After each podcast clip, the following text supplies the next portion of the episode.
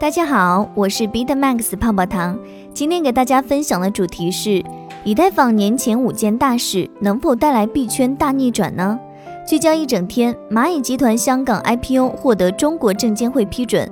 中国央行今日开展五百亿元逆回购操作。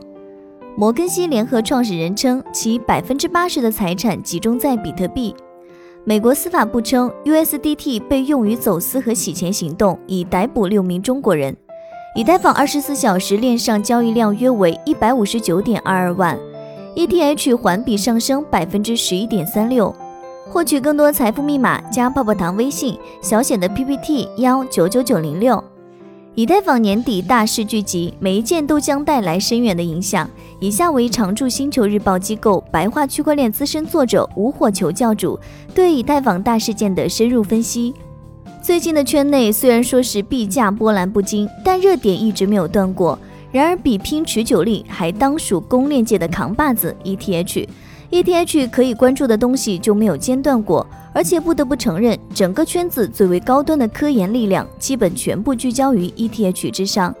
以下是关于 ETH 至少年底之前你应该了解的几个动态。ETH 信托通过，十月十二号，加密货币资产管理公司灰度之前在美国证券交易委员会提交的注册申请已通过。Grayscale 的以太坊信托基金作为除去灰度比特币信托外首个获得申报公司地位的数字货币投资工具。简单的来说，ETH 成了继比特币之后第二个可以让机构和散户以非常合规的形式买入持有的数字货币，大利好，无需怀疑。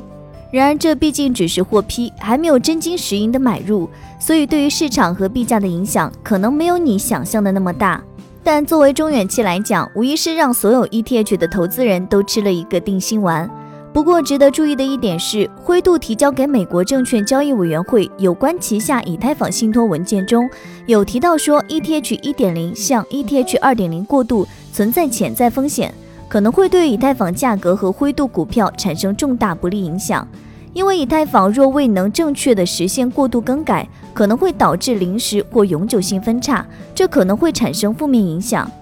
二点零到底离我们还有多远呢？如果说波卡、Definity、Filecoin 这些可以称之为歌王三剑客的话，加上 ETH 二点零就可以凑成歌王四大金刚了。几乎可以肯定的是，ETH 二点零要比计划的或者比你想象的晚得多。要知道，二点零是分零一二三四个阶段，第零阶段原计划是六月份上，现在马上十一月了，客户端各种幺蛾子出问题，还是没上。这已经五个月了，如果年底能上，这第零阶段就是差不多半年，每个阶段晚半年，四个阶段加起来就是晚两年。到时候叫他歌王一点都不冤枉。那么究竟第零阶段还有多久呢？目前的进度，Spendina 测试网结束，效果没有特别理想，出现了一些问题，于是又安排了一个主网创世之前的 Zinking 彩排测试网，刚刚开始，按照开发的核心人员的说法是，有望在六周内实现。六周之后就是十二月了，十二月马上圣诞节，那时候老外基本上都不干活了，所以要是十二月初大家还是没有看到 ETH 二点零的创世的话，就敬请期待二零二一年吧。以 Rollup 为中心，V 神本月亲自放话了，以太坊要以 Rollup 为中心，短期内主要推进 ETH 一 Rollups 方案，长期来看也要以 Rollup 为中心，将对 ETH 二点零的未来进行重新设想。其实，如果你熟悉 Rollup 和 ETH 二点零分片的定义，你会发现，从定义上来讲，分片本身就是一种 Rollup，因为它们其实非常像。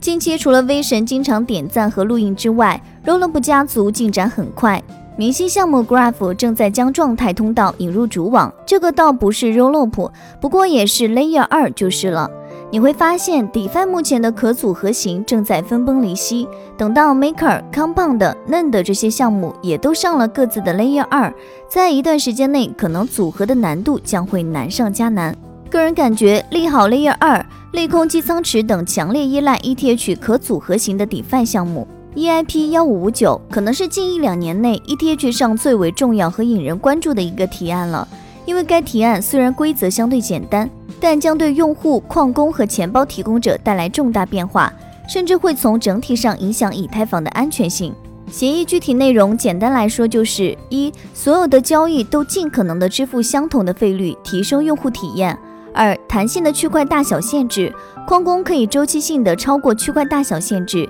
以应对激增的交易需求。但只有当用户真正存在需要并为此付费的情况下，才会这样做。三、通过基本交易费和小费的设置，且基本交易费销毁，小费给矿工，这使得 ETH 在某种情况下甚至可能进入通缩模式。四、阻止经济抽象问题，理论上用户可以通过原交易使用任何代币向矿工支付费用。开发团队关于 EIP 幺五五九的电话会议上上周刚刚结束，讨论了共识上的 bug，把之前的旧交易模拟解释为幺五五九型交易。DOS 的问题如何与 EIP 二七幺八集成？当前的 POA 测试网以及未来要建立的 POW 测试网。总而言之，这个提案实施起来是个相对复杂的系统工程，感觉至少得等到明年。流动性 ETH 会代替 ETH 吗？最近，一个专门做 staking 的 CEO 表示，以太坊从工作量证明机制转向权益证明机制的最终结果是，质押版 ETH 代币未来将替代 ETH 本身。他的理由如下：投资者更想要持有质押版本，而不是原始的真实资产。质押版 ETH 代币可以执行 ETH 的所有功能，也比 ETH 更有价值，因为质押版本可以获得可观的奖励，并且同时进行其他活动。关于 ETH 二点零的质押业务，会是一个很大的市场，有许多项目都专注于这一块儿。理论上来说，类似于 Steffi、Bifrost 这种通用性的 POS 流动性释放项目，也可以参与到 ETH 二点零的 staking 服务中来。然而，对那位 CEO 的话有几分怀疑，因为目前几个 staking 与流动性释放的项目，各家有各家的标准和打包化的 token。指望 Compound、Uniswap 等支持全部的这些 token 格式恐怕有些难。再者，质押版 ETH 代币可以执行 ETH 的所有功能，我表示怀疑。毕竟质押版 ETH 是一个打包过的 ETH，在参与合约调用、转账等方面，肯定和原生的 ETH 有一定差别。我是不太相信这个释放了的流动性的质押版 ETH 可以执行 ETH 的所有功能。